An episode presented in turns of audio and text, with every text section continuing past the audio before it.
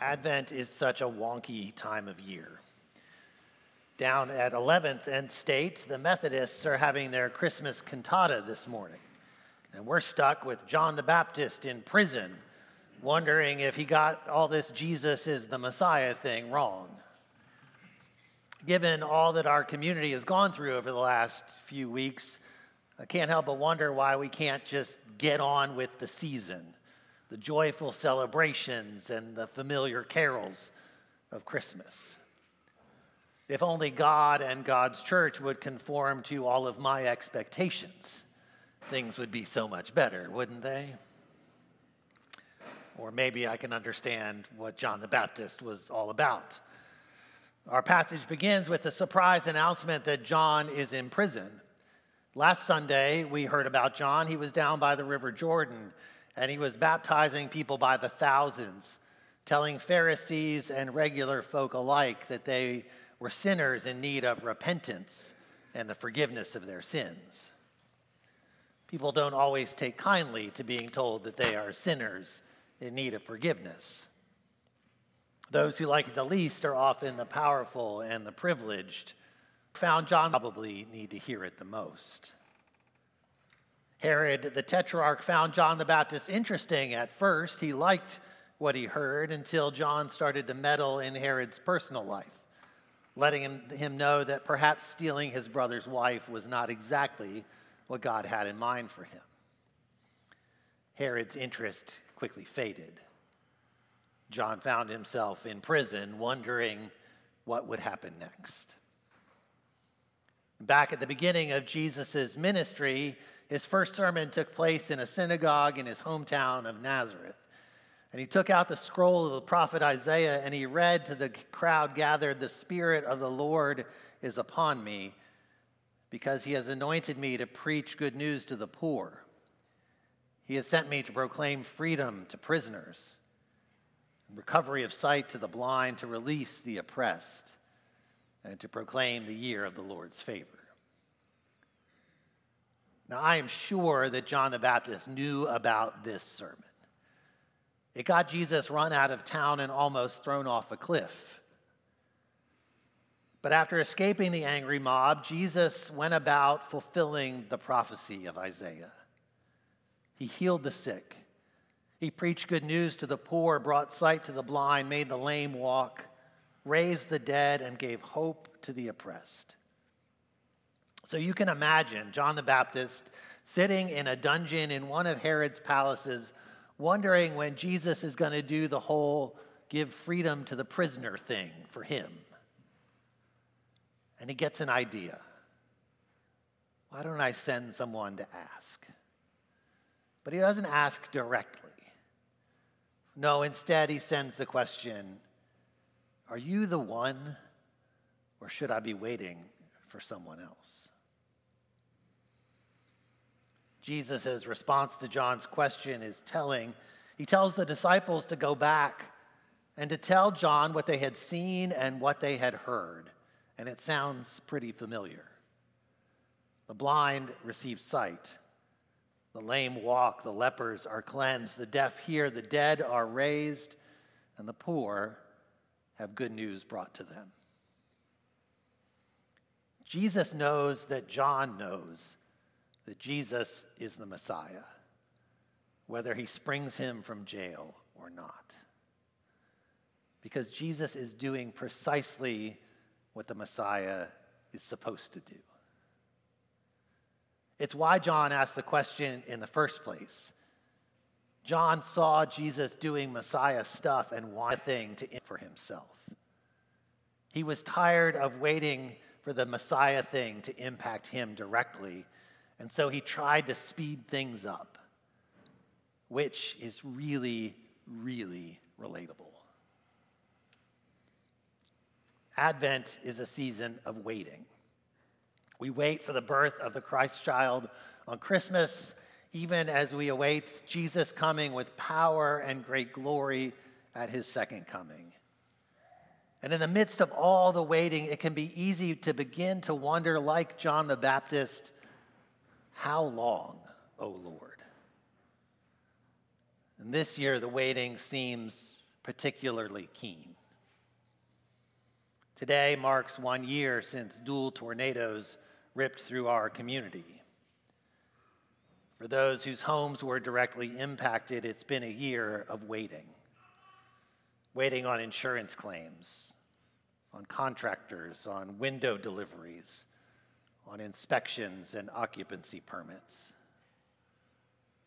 For those of us for whom the impact was more psychological, the waiting has been similar waiting to hear from family and friends, waiting to know how to help, waiting for the guilt to go away, waiting to see progress, or waiting simply for our favorite butcher shop or Thai restaurant to reopen. We all wait differently. And so we have waited for anniversary events like tonight's Light the Path. And our community at large has tried to have as, as normal a December as we can have, celebrating the Christmas season as usual. But early last Saturday morning, life was once again disrupted as the Bowling Green Police Department and Warren County Sheriff told us about a shooting threat at a protest scheduled downtown. The possibility of violence left, led to the postponement of the Christmas parade, the Miracle Mile race, the mistletoe market. I didn't even know that was a thing. And suddenly our community found itself again waiting, waiting for joy and for hope and for peace.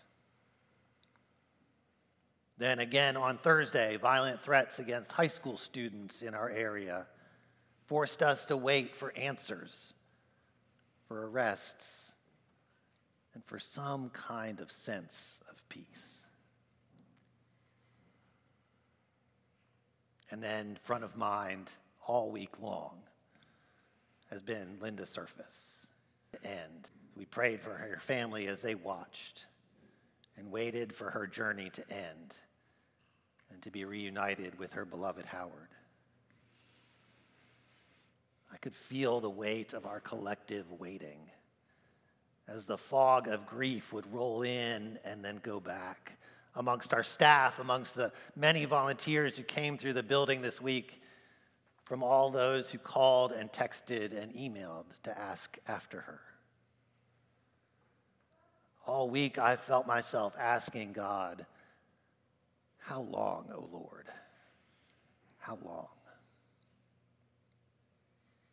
How long until the scars of the tornado are healed? How long until there is no longer violence? How long until sickness ends, death's sting is undone, and God wipes away the tear from all our eyes? How long, O oh Lord? How long? And then I began to realize that maybe Advent is precisely the right place to be. Despite the trees and decorations and Christmas music all around, I know for me it still doesn't feel like Christmas. I'm still waiting, waiting for joy, waiting for healing, waiting for the good news of God in Christ to pour into my heart again. And I suspect I'm not alone. It's been a difficult week, month, year, or longer for most of us. And despite the desire to paste on a smile and to cover up the sadness with the smell of cookies and the sound of carols, our first step to true joy this holiday season actually comes when we sit in the grief. And we pray to God, stir up your power, O God. Come among us with great power, O God, and with bountiful grace and mercy, speedily help and deliver us. So that's what I'm going to do today.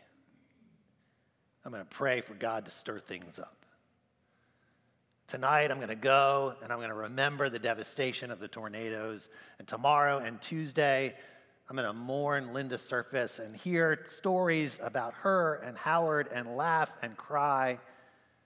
and ponder what is really the end of an era. He knows what Wednesday will bring. But all the while, I will take comfort in knowing that the Holy Spirit will be here as a comforter and guide, reminding us that we do not wait alone, that God is with us, that Jesus has experienced our pain, and that in Christ there is always the promise that sorrow may last a season, but joy, joy comes in the morning. So come, come, Holy Spirit, into this time of waiting and grief. Fill the hearts of your faithful. Kindle in us the fire of your love. And for God's sake, speedily help and deliver us. Amen.